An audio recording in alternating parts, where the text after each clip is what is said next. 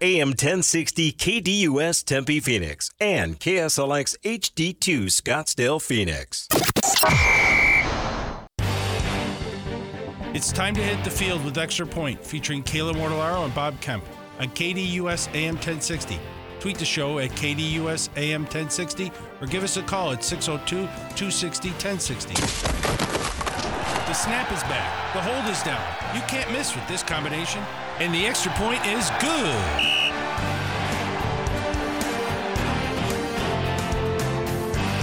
Hour number two of Extra Point on this Monday, December 4th. Bob Kemp, Kayla Mortellaro here with you up until 1 o'clock today as we're doing Monday, Wednesday, Thursday, and Friday this week. We'll take your phone calls if you'd like to like to hop in in this hour 602-260-1060. We'll do that around 12:15 today. Let's reset the scene though with today's poll questions and we'll get things started with the KDUS1060.com poll question going back to Sunday with the Cardinals topping the Steelers 24 to 10. Uh, did the Cardinals win Sunday's game because the Steelers overlooked the Cardinals as claimed after the game by the Steelers. Yes, out in front here at 60% of the vote, no trailing at 40%. This is KDUS1060.com's poll question that we'll answer around 12:30 today.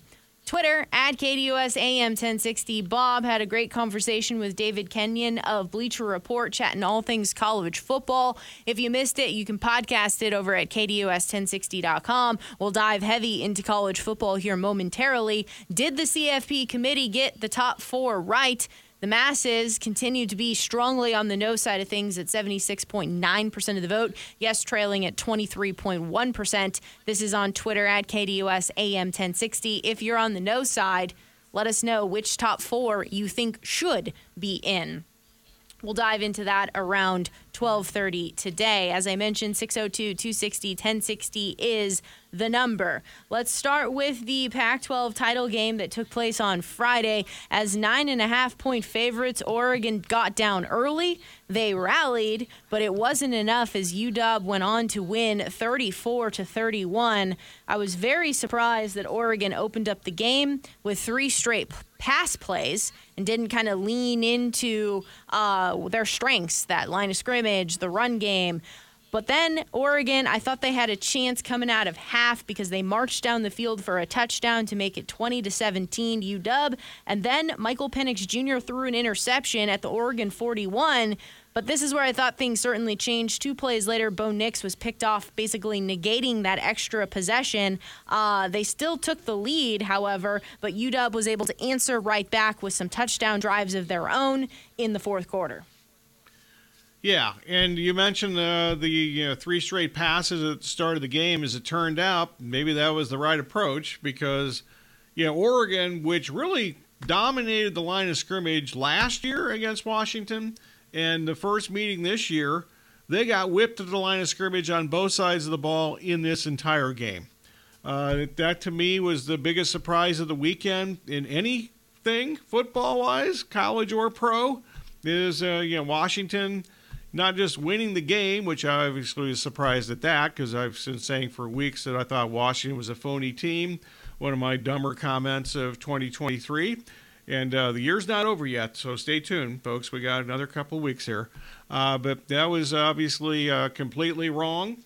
Uh, but the fact that they just kicked their butts at the line of scrimmage, uh, and that's how they won the game, in my opinion. Uh, Penix made a few throws, obviously, but you know they they dominated, they physically dominated this game.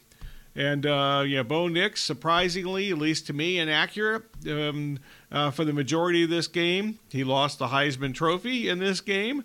Jayden Daniels of uh, ASU alum, because yeah, he went to school there for a while. You don't have to be a graduate to be an alum. Trust me. I get uh, things from the U of A Alumni Association all the time, and uh, not only did I not graduate, I got kicked out of the U of A for academics because I just didn't go to class for like a year. Uh, but you know, he's an alum, uh, so there you go. Uh, but that's how that works. Um, but anyway, Bo Nix was not good. Uh, really, you know, they, they, you know, they lost twice to, to Washington by three points each time, but this time was far more convincing to me. And yeah, Washington's now won uh, 13 and zero this year. They've won 20 games in a row going back to last year. They're seven and zero in one score games, and uh, they deserve to be in. In fact, I can make a case that they should have been the number one seed in the college football playoff. Yeah, they're sitting at the two seed right now in the CFP. We'll dive into those contests here momentarily, but first, uh, let's go to the Big 12 with Texas football cruising past Oklahoma State 49 to 21. Quinn Ewers was 35 of 46, 452 yards, four touchdowns, and one interception. We had talked about it on Friday, uh, the running back situation now with Jonathan Brooks out. CJ Baxter, Jaydon Blue, Baxter 13 carries, 43 yards, one touchdown, four catches, 33 yards. Blue, 10 carries, 33 yards, three catches, 38 yards, and a touchdown. Um, they certainly put the pressure on by dominating in this Big 12 title win, and their win catapulted them to the three seed from the seven seed. Yeah, and uh, this would have been a much better game had Oklahoma been in the conference championship game, but uh, Oklahoma lost to Oklahoma State. Oklahoma State completely outmatched in this game from start to finish they just weren't equipped. Uh, they weren't to be able to run the ball against the Texas defensive front, which arguably is the best defensive front in college football. Them and Michigan, I would say, would be the two best defensive fronts. Certainly, the team still playing. They obviously are. Uh, so, uh, yeah, Texas dominated the first half. I thought that Sark's aggressive play calling with the fast pace, two different things there. You can be an aggressive play caller and also play with fast pace. They did both of those things, and Oklahoma State just couldn't keep up. The one thing I don't understand is, you know, Xavier Worthy, the you know stud Washington, uh, stud excuse me, Texas wide receiver, uh, who had been injured some in the previous two weeks, got injured again in this game, and then came back again, and was on the field when they were winning 42 to 14, and then he got injured for a third time. If you count the previous two weeks and he's in a walking boot uh, back on the sideline at the end of the game because he wanted to be on the field when they won the conference championship and the you know the celebration and so forth. But um, a lot of talk, obviously, about Jordan Travis, and he's a quarterback, and obviously Florida State's a much different team without him. But I think uh, if Xavier Worthy is not able to play in the uh, CFP semifinal, that makes Texas's passing offense much different. So they're the three seed here. Then we go to the SEC championship game, and you had Alabama was just ready to go. Uh, they were playing a physical style of football, taking a 17 to 7 lead on Georgia into the half. There was controversy there on that fourth down play right before half from Milroe to Bond. Uh, they didn't review the play and they proceeded to score a touchdown. Georgia also had some hobbled players. Brock Bowers, he was five catches, 53 yards. Ladd McConkey, three catches, 38 yards. There were a couple of differences as well. You had a Carson Beck fumble. You also had Alabama being two for two from uh, field goal range, and Georgia was over one on field goal attempts. Yeah, once again, a line of scrimmage game here. And, uh, yeah, I think that Georgia got punked at the line of scrimmage, if that's the right term, and their winning streak of 29 games and 728 days is over. And uh, the fact that they just got whipped at the line of scrimmage – I do disagree with you a little bit. I actually thought, you know, Georgia right off the bat they went right down the field and kind of uh, did what they wanted in that first drive. After that, Alabama made adjustments, which Nick Saban talked about without uh, any hesitation and with, uh, I think, uh, some kind of uh, pride or whatever, uh, slamming it towards his former assistant coach, Kirby Smart. And uh, Smart, I thought, really screwed up at the end of the first half.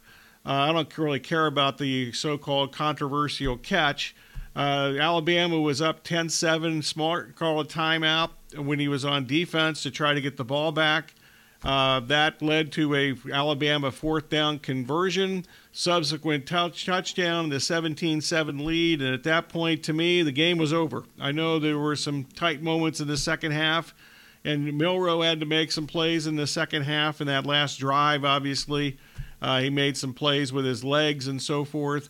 But to me, uh, Kirby Smart calling that timeout at the end of the first half to uh, give Alabama extra time backfired big time for them. Uh, Milroe, I also I mentioned this with David Kenyon during the uh, the Sports Zone today. uh, between 10 and 11 o'clock. I don't remember a quarterback uh, who has improved this much during a season than Milroe has. we've had guys that have improved from one season to the next. Uh, David mentioned uh, Joe Burrow certainly is a good case. Yeah, Burrow was pretty pedestrian. Even in the next the next to last year, he was at LSU. He was okay. Remember, they played in the Fiesta Bowl here, and they weren't even really that good. And then the next year, he and uh, his cast of characters, which were similar, uh, delivered the, one of the greatest passing offenses that we've ever seen in college football. But Milroe was amazing. Uh, he had the running plays and the clinching drive. He had passing plays to give them the lead. And I also think that Tommy Rees, the offensive coordinator, his play calling changed during the season because he and uh, Saban, I'm sure, collaborated to uh, become, uh, with good reason, more confident with and Milroe is a passer, and that completely changed their offense for the rest of the season. Yeah, we talked about it on Friday, just how Alabama is not afraid to air it out that they they really stress you on the defensive side of the ball with their explosive plays over 20 yards uh, through the air as well, and that was evident as well in this championship game. Um, and to your point about just Milroe, and I, I think the coaching that Nick Saban, Tommy Rees, everybody did. You know, when you think about it to start the season, week three, we were having conversations about whew, what happened here. This Alabama squad, uh, we're not accustomed to seeing them make mistakes like this. We're not accustomed to see them on defense look like this. We're not accustomed to see them. You know, Nick Saban couldn't figure out who he wanted to be the starting quarterback. It was uh, even throughout the season there, there in the beginning, and now here they are uh, rallying to this point. Uh, now as the four seed in the CFP. Yeah, the Milroe thing is we knew he could throw the ball down the field. I mean, that was something we even saw last year. So the deep ball thing to me is not a surprise really to anybody. But the thing he's gotten, I think, more, more he's improved the most with his passing game is his, he's checked down. His accuracy on shorter passes is without question far better than it was previously and that's the area that I think he's actually improved the most as a passer by far. That because he could always throw down the field. That was not a question. Uh, so, in the nine prior years of the CFP, SEC was never left out. Uh, and so, Bama now the four seed up from the eight seed. The games of Saturday night, FSU beating Louisville 16 to 6 in the ACC title game. FSU was out with without Rodemaker as he was in the concussion protocol, so enter in third string quarterback Brock Glenn. He was 8 of 21 for 55 yards, but FSU just completely uh, rode the ground game as expected. Also, their defense played phenomenally, holding Louisville to just six points. In addition to that, Jack Plummer, 14 of 36, 111 yards, one interception, seven sacks. Jawhar Jordan, 14 carries, 52 yards, but in the end, FSU left out of the CFP. Yeah, they were. And, uh, you know, I guess, well, I can answer this question now. Uh, actually, I, I'm very glad as a fan that FSU is not playing in the CFP because I think they would have gotten drilled by anybody. Uh, without Jordan Travis at quarterback, they're totally a different team. Their defense was very good the other day, but yeah, I've never been a Jack Plummer fan, as I've mentioned, for you know three schools in like four years now, uh, and he's just not good. Uh, also, you mentioned Jordan. He's been in and out of the lineup for uh, you know, a lot of the last month, and he wasn't able to finish the game because he had another physical problem, uh, injury-wise. Uh, you know, so you know, I think they were you know, limited in what they could do on offense because they didn't have a competent quarterback. And their best, you know, when they were at their best this year, uh, yeah, Jordan was basically you know the runner, and he did a lot of those things. They had, yeah, know, you know, they had a pretty good, you know, they, they a couple of good receivers, but you know whether Plummer got them the ball or not was questionable. You know, the Florida State defense, though, they just dominated this game with seven sacks, 14 tackles for loss. Also, the fact that Florida State committed just three penalties in this game, which I, you know, think that goes to the uh, the discipline of uh, Mike Norvell, former ASU offensive coordinator back in the day for Todd Graham. Uh, that also played a role and to help Florida State prevail. But at this point, you know, obviously there's no way Travis is going to be playing. and uh, hopefully he'll be able to at least repair. Be, the, the ACL will be repaired enough for him to go to the NFL training camp next year. Uh, just some numbers, not advocating for or against, just letting them stand alone. FSU didn't give up 30 or more points all year. And then if you want to take head-to-head conferences here, the ACC was 6 and 4 against the SEC, including FSU being 2 and 0 as they faced LSU and Florida. The other night Well, they still had, they still had the 55th best schedule in the country according to the CFP. 55th. Correct. The other night game was Michigan beating Iowa 26 to nothing. It ended up being the lowest yards per play by a Michigan offense in the Jim Harbaugh era in this game. JJ McCarthy 22 of 30, 147 yards. Blake Corum 16 carries, 52 yards, but still a touchdown scoring machine with two touchdowns. Special teams for Michigan uh, was obviously key and critical with an 87 yard punt return, and they were also 4 for 4 four in field goals. Yeah, well, the, the punt return surprised me the most because I thought that was the one area where Iowa would have an advantage in this game because their special teams have been great. 87 yard punt return. The two Michigan touchdown drives, the drives, quote unquote, were five and six yards after the punt return and also the fumble recovery. Uh, so, you know, they had, you know, Michigan did not have to push anything on offense, and they didn't. Also, they certainly missed Zak Zinter, their offensive lineman, uh, who is uh, by far their best offensive lineman, and unfortunately, like Jordan Travis, you know, suffering a horrible knee injury towards the end of the season, the regular season, and hopefully Zinter, who was expected to be a first-round pick. I'm not sure if he will be now because apparently he tore the ACL and MCL and pretty much everything in between, if there is such a thing. Uh, you know, hopefully he uh, will be uh, uh, also at least healthy enough to attend a training camp next year in the NFL. Uh, we'll get into what these matchups are the Rose Bowl and the Sugar Bowl on the other side of the break. Some other bowl matchups of interest as well. If you'd like to chime in, feel free to do so. Are, are there any other games of interest as far as the other bowl games? Really? Well, all these opt outs and all the uh, quarterbacks that are supposed to be starting in this games that have opted out uh, this morning. Uh, so, okay, good luck with the other games of interest. I'll try to follow along. Well, that's the unfortunate part is that they are of interest until you find out, uh, you know, this player might not be playing, that player may not be playing, uh, all of the transfer portal okay. players, etc. It's, uh, I get it as a player. Uh, you want to go where you're going to be able to have an opportunity with some more NIL money to improve your your positioning, to improve yourself. Uh, it's just unfortunate that the bowl season is not really what it was. And it never will be again. It's going to get worse starting next year with the 12 team playoff. SB Nation Radio is now Sports Map Radio, keeping sports content fresh and fun. Join us right here on KDUS AM 1060.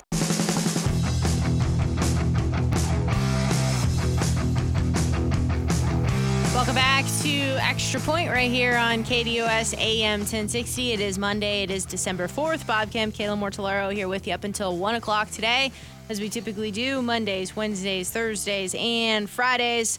We were talking about the college football with the CFP top four officially set. The matchups are the Rose Bowl, January 1st, going to be number one ranked Michigan up against number four ranked Alabama. These two teams have met just three times and once in the Saban and Harbaugh eras.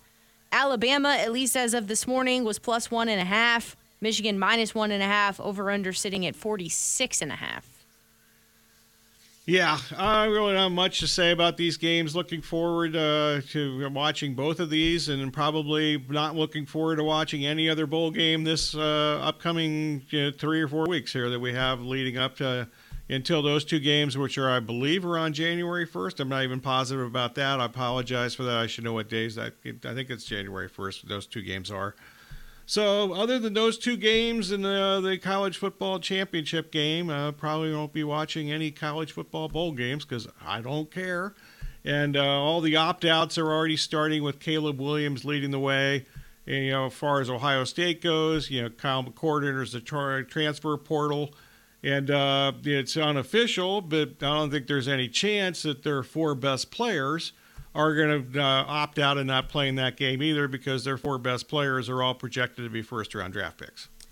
Uh, yeah, so for Michigan and Alabama here, I mean, I think you obviously have Michigan and the defensive, uh, quote unquote, prowess that they have in going up against, you know, the we just discussed it with like Jalen Milroe's growth. We've discussed the ability to push the ball down the field, the air yards that he gets. Uh, so just kind of a very offensive, defensive matchup. And it seems like that's been matchups that Michigan finds themselves in when they get to this part of the year. Well, I think they're a much better team this year. They have more seniors than anybody. They mentioned this again yesterday during the, you know, I only watched the first hour. I didn't watch the next 12 hours or whatever the ESPN broadcast was for the rest of the bowl games. But, uh, you know, they mentioned this last Tuesday night and they mentioned it again yesterday. The no team and the, uh, you know, it was the, actually last week they mentioned no team in the top 23 of the CFP had more seniors on their roster than Michigan and so they have an experienced team.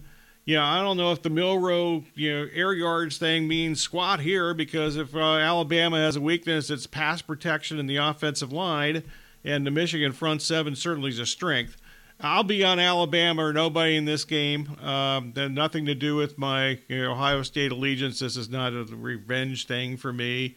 Uh, you know, you know, I certainly would not watch, uh, mind watching Michigan lose, but yeah, I, I can't. Uh, you know, I think it's going to be a, a rough matchup for Michigan as far as just uh, trying to figure out how to to deal with Milroe, and also I think that the uh, Alabama front seven and their secondary, they got two first round corners. I think that they match up well against the Michigan offense, especially without Zinter, who we've mentioned a couple of times, is obviously not going to play this game for for the U of M. Uh, then you have the Sugar Bowl also on January 1st, featuring number two, Washington, number three, Texas here. Interestingly enough, these two teams played each other last year in the Alamo Bowl. Now they're playing here in the Sugar Bowl for uh, college football playoff title implications. Texas minus four and a half, UW plus four and a half, over under sitting at 63 and a half. Uh, you know, obviously we know so much about Texas's front seven and how good they are here. Being able to protect Michael Penix Jr. has been something of importance this year for the Huskies. The ground game has been going a little bit more of late, but certainly getting the ball out in space to Washington's playmakers. And if they're coming back healthy after having kind of about a month to, to rest up, that could be really important for the Huskies side of the ball. That's true. It got screwed here on the location of this game, being in Louisiana, and uh, you know, short, uh, you know, John from Austin, Texas, to uh, the Superdome. Uh, so that's uh, that's a negative for Washington for sure. Um, I really have no idea how I'm going to handicap this game yet. I've got you know, some time to think this over, and I'm sure I will. Uh, the good news is uh, these are the championship level games, and we're not expecting any opt outs for either team or any of these four teams in the, in the championship level of, of quality, hopefully quality college football. Uh, then some of the other bowls here. You have the Orange Bowl set for December 30th. Number five, Florida State going up against number six, Georgia. Uh, we obviously know about the quarterback situation for Florida State. We'll have to see how many opt outs on both sides of the ball for, for these huh. two teams. But it's just kind of interesting in general that Georgia went from being ranked number one, lost one game uh, in the SEC title game, and fell to number six you got your ass kicked at the line of scrimmage. You don't deserve to be in the Final Four. They got destroyed at the line of scrimmage in that game on Saturday against Alabama after the first drive of the game. And I don't feel sorry. Actually, I don't feel sorry for any team that's not in, except for Florida State to some extent because Travis got hurt. But I don't want to see, as a football fan, I want I don't want to see Florida State play any of these other you know teams because I think that they would get clobbered. Cotton Bowl, December 29th. Number nine, Missouri versus number seven, Ohio State. Missouri is in a New Year's Six Bowl for the first time since 2013. It's also just kind of interesting here. You know, Missouri is in the SEC conference, but you'd have to think just listening to, you know, their head coach talk about being able to make it to a New Year's Six Bowl and what that sort of means for them in the program. Very different from an Ohio State team coming in incredibly disappointed to be not in the top four. Uh, you already have Ohio State quarterback Kyle McCord entering the transfer portal. You'd have to think that Marvin Harrison Jr. will be sitting out preparing for the NFL draft, and who knows who else will be entering into uh, the portal for Ohio State. Well, I think we know. I mean, Harrison, Henderson, uh, Eichenberg, and Burke, none of those guys are playing in this game for Ohio State. The Peach Bowl, December 30th, number 11 Ole Miss versus number 10 Penn State. Uh, explosive offense versus stout defense here. Uh, again, you always have to monitor any of the opt outs, etc. here, uh, but SEC versus Big Ten. Okay, uh, let me know who wins, and I'll you know tell you that I didn't watch it. Alamo Bowl, December 28th, number 14, U of A versus number 12, Oklahoma. Uh, the news this morning is for Oklahoma quarterback Dillon Gabriel entering the transfer portal this season 3,680 yards, 30 touchdowns, and six interceptions. So he's out for Oklahoma. And then the U of A, uh, with the week of not playing, ended up actually improving to number 14 in the rankings. Okay, this is news to me. I did not uh, bother to even check the new rankings after the top four. Actually, the top six we knew, right? Because they showed five and six last night or yesterday. I, I guess that was yesterday morning. I got my times all messed up here. Uh, unfortunately, this might have been a fun game, but Gabriel's not playing, and uh, uh, really, unfortunately, we saw Oklahoma had to play some this year when Gabriel didn't play, and they couldn't even throw the ball. They didn't have a quarterback that could actually throw a forward pass.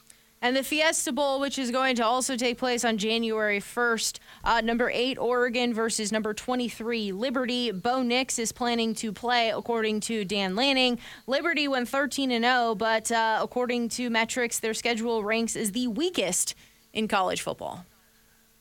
Of 133 teams, they have the worst schedule, huh? That's okay. what I read. okay, well, you know, hello, Fiesta Bowl. On the other side, we'll dive into today's poll questions. The KDUS1060.com poll question, flipping it back to the NFL. The Arizona Cardinals getting a 24 10 victory over the Steelers. And the tw- Twitter poll question at KDUS AM 1060 Did the CFP committee get the top four right? We'll dive into that next, right here on the Extra Point on KDUS AM 1060, online at KDUS1060.com, and with the KDUS 1060 app.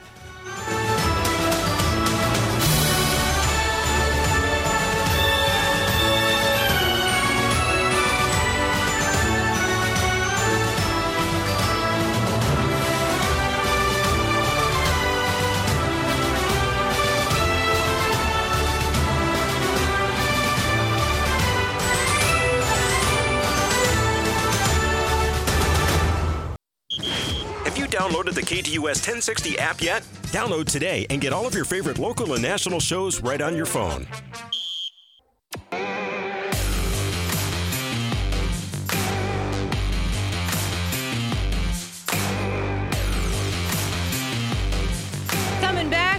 Extra point here on KDUS AM 1060. As always, online at KDUS1060.com and with the KDUS 1060 app. Bob Kemp, Kayla Mortellaro here with you, and it's time to dive into the poll questions. So let's get things started here with the KDUS1060.com poll question. Heavy in the first segment about the Arizona Cardinals and their victory over the Pittsburgh Steelers today. Uh, it was 24 to 10 yesterday. So the question here is uh, did the Cardinals win on Sunday because the Steelers overlooked the Cardinals as claimed after the game by the Steelers? Yes or no? And, and, I want to clarify this by several Steelers players, not necessarily by the Steelers organization, but uh, several Steelers players led by Jaylen Warren I mentioned this after the game, and then a couple other players chimed in as agreeing with him. I assume when they were asked whether they agreed to Warren or not, I didn't hear all the press conference. But yeah, that wouldn't even be a press conference. That would be just locker room stuff. But anyway, I think it is complete rubbish. If the uh, Steelers were dumb enough to look uh, past anybody, it's not like they have, uh, you know, the greatest team of all time. This is not the uh, Steel Curtain. This is not the 1970 uh, Steelers with Terry Bradshaw or the 19- you know, 90s Steelers with Neil O'Donnell even, or the Super Bowl champion team that beat the Cardinals in the 2007 or 8 season, whichever one of those was. It's not like they, shouldn't be looking past anybody, so you know, you know, shame on them. However, you know, throw that aside, the Cardinals completely deserve to win this game.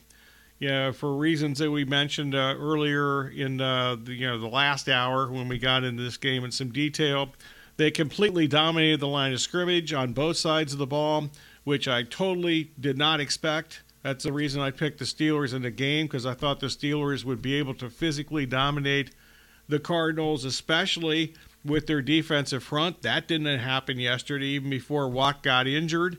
That did not happen at all. And the Cardinals' offense, uh, playing from the lead, is uh, you know much better than it is if they have to chase points, like many offenses, unfortunately, right now in the NFL. And uh, clearly, the Cardinals deserve to win. They out uh, they outperform them. They out tough them. They out coach them. They beat them in every single solitary way. And for the Steelers players, some of them at least, to infer that they, they overlooked the Cardinals after the fact, shame on them and they uh, should be ashamed of themselves. Uh, you know, I have no idea what the Steelers' preparation was like leading into uh, into the contest, into the game. So if that's how they felt, then that seems to be more of an intrinsic look as to I didn't do enough to get myself ready to go for this game. Uh, these are still NFL teams lining up, ready to go. Uh, I think that it seemed like everything absolutely changed uh, when you had the third and goal. Kenny Pickett uh, runs for the the touchdown there, but ends up getting hurt. Uh, they decide to go for it on fourth down with Mitchell Trubisky there. The goal line stand occurs, and then the Cardinals putting together an incredible 99 yard drive there. I just thought at that point it was too much for the Steelers to overcome, whether it was Kenny Pickett being able to come back, because at that point we didn't know the severity of the injury coming back into play, or if it was Mitchell Trubisky going to have to man the offense for the rest of the game, that uh, the Steelers are not built to come from behind. Uh, they have to play from the lead lead, and that also then helps the defense, etc. In the second half, you have to give tons of credit to James Conner, who just took over that game to seal the win uh, with his bruising, punishing style of runs, getting into the end zone a couple of different times, and then late in that fourth quarter, making sure that the Steelers didn't have an opportunity to get the ball back uh, on the offensive side of the ball. The Cardinals played mistake free, uh, and the strengths of the Steelers were mitigated with how the Cardinals played. So I think all credit goes to the Cardinals. Uh, and if the Steelers don't feel like, if the Steelers players don't feel like they were prepared and ready to go, then that's completely on them. I would also say it's on the coaching staff. You know, this fact that they changed coordinators a couple of weeks ago is going to change things. And I was really, the one thing I was suspect about is while they had 400 yards on offense, their first game without Matt Canada as the offensive coordinator, they still only scored one touchdown in that game. They scored one touchdown in yesterday's game, and there were a number of times where it just looked like mass confusion on the offensive side of the ball. And for the defense, for that matter, they had 12 men on the field twice yesterday. Uh, the Steelers did on defense. So lack of preparation there, possibly. Uh, is I think that that's maybe uh, you know legitimate, and also on offense, they did they had to call timeouts. They had guys lined up incorrectly. They had guys running in and out of the play before, like five seconds before a play, two or three times. It was mass confusion. I think that there was a lack of preparation, but I don't think that has anything to do uh, with the fact that the Cardinals just dominated the line of scrimmage and clearly deserved to win the game in every way. Uh, the masses are on the yes side of things at 65% of the vote, no trailing at 35%. This is the KDUS1060.com poll question. Tossing it on over to Twitter at KDUS AM 1060. Did the CFP committee get the top four right? Bob had an extensive conversation, college football conversation with David Kenyon of Bleacher Report. If you missed it, podcast it over at KDUS1060.com. So, did the CFP get the top four right? Of course, you have Michigan number one, uh, UW number two, number three, Texas, and number four, Alabama. This is just a this is just a tough one because you obviously have what FSU accomplished going undefeated, winning their conference, uh, being the conference champion, scheduling opponents that they did, like facing LSU in week number one, winning that game, and you just feel for every single player on that team who competed their butts off to keep the season going, not having Jordan Travis at quarterback. Uh, so you you just you sympathize with that, and it's it's a brutal way to be excluded from the CFP. I do think though that you could also make the argument if you're trying to say. Um, you know, the four best teams because I guess I'm very confused as to what the criteria is because it feels like the yeah. criteria has changed coming specifically from the committee's mouth year over year has changed. So because I'm not quite certain what the it, what guidelines they're following here, you could also maybe say that Georgia deserved to be in there too because they lost one game in the conference title game. Uh, they fell all the way down to number six. So the whole thing is just kind of a mess. But when you're looking at then, I also thought to myself that there is absolutely no way that the College Football Playoff Committee is leaving the SEC out. They are not leaving that entire region of football fanatics out. They are not leaving those eyeballs. They are not leaving that out whatsoever. They are going to find a way to get uh, Alabama in. And obviously, if Georgia would have won, then there would have been really no uh, sort of question mark here. But absolutely, once that happened, they were going to find a way. And then once Alabama took care of business, you couldn't exclude Texas because they beat Alabama. Uh, in the end, though, you know, it's really unfortunate because you line up, you play the game, you never know what happens. But if you're thinking on paper, you know, obviously the FSU offense is more explosive when Jordan Travis is, is manning it versus Rodemaker or their backup Glenn. Uh, so I'm going to say yes, they, they got it right here. I, agree. I, I, don't know what the criteria is either, and uh, the fact that they, they, change committee members all the time, and everybody has a different opinion of how they look at things, uh, probably confuses things further. At least in in you know the last ten or eleven years now that we've had the CFP.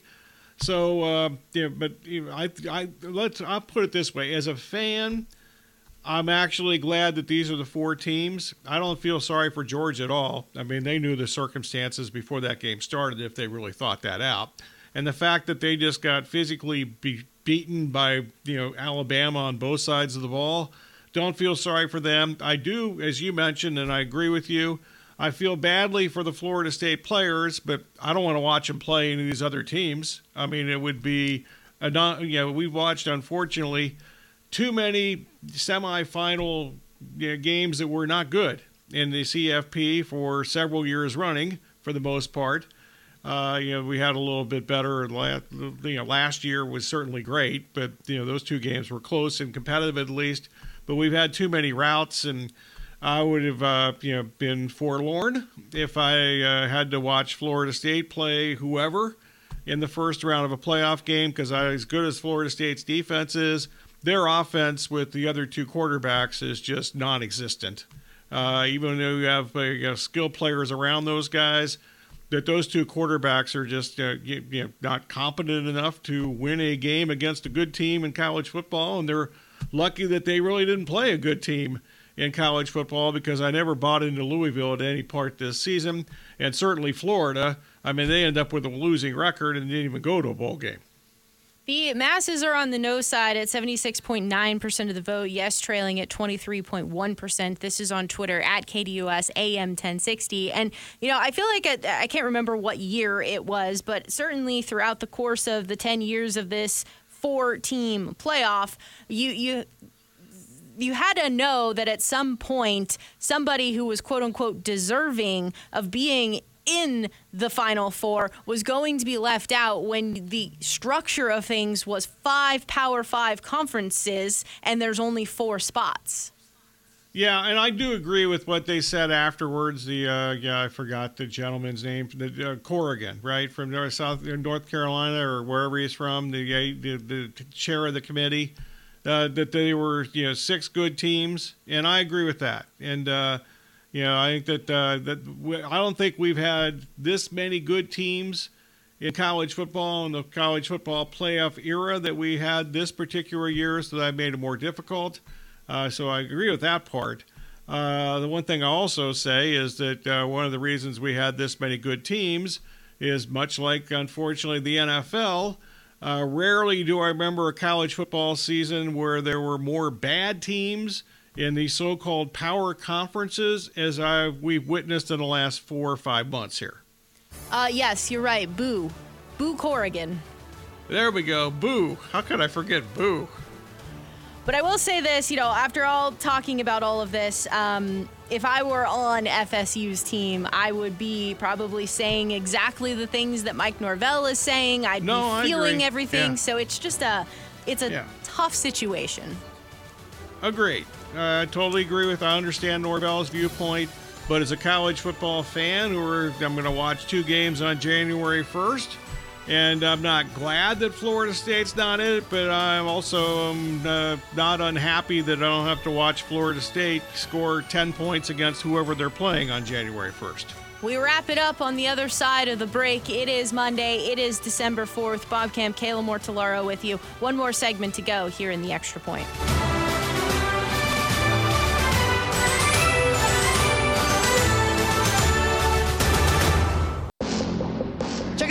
Gottlieb Show, Monday through Friday, 1 to 3 p.m., right here on KDUS AM 1060.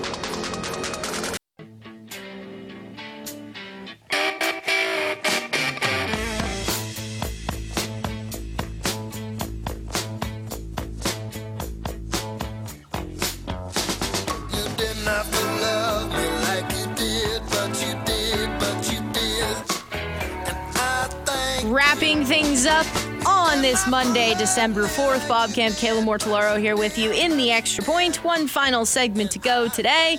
It's that time once again, Bob. It is thank you time. As always, we thank you for listening. Special thanks to the callers, emailers, tweeters, texters, whomever, and whatever else slipped through the cracks. Also, our guest today, college football playoff schedule uh, selection analysis, not schedule, ske- well, that too, uh, schedule and selection analysis, and more college football discussion with David Kenyon from Bleacher Report. Tomorrow at 10:15, we'll have our next to last fantasy football update for this season with John McKechnie of RotoWire.com. Sound today courtesy of uh, CBS, Fox, and ESPN. Special thanks, as always, to Kayla, Corey, and Aaron. And Kayla's going to tell us what's coming up next. That's right. Up next from noon to, or I'm sorry, it already is noon. It's 12:56. Coming up from 1 to 3 p.m. It is the Doug Gottlieb Show, followed by the Rich Eisen Show from 3 to 5. The Sports Two with Dave Rooster Beerstein from 5 to 6. Monday Night Golf with Ray Adams from 6 to 7, and James Out West from 7 to 8 tonight. As it is for the Phoenix Suns, there was no Devin Booker on Friday, and it was a 119 to 111 loss to the Denver Nuggets.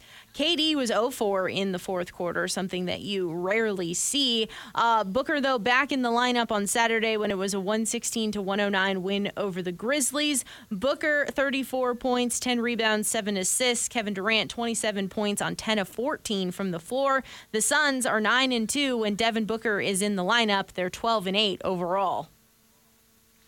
Yeah, um, uh, I'd like to chime in with some analysis here, but I didn't watch one second of either of these games. Sorry. Well, Bob, get excited because the in-season tournament quarterfinal gets underway tonight. You have they still in it? uh, yes, the Suns are. oh, great. Yeah. So the Sun, well, tonight it's the Celtics and the Pacers, 5:30 p.m. on TNT, and the Pelicans at the Kings at 8 p.m. on TNT.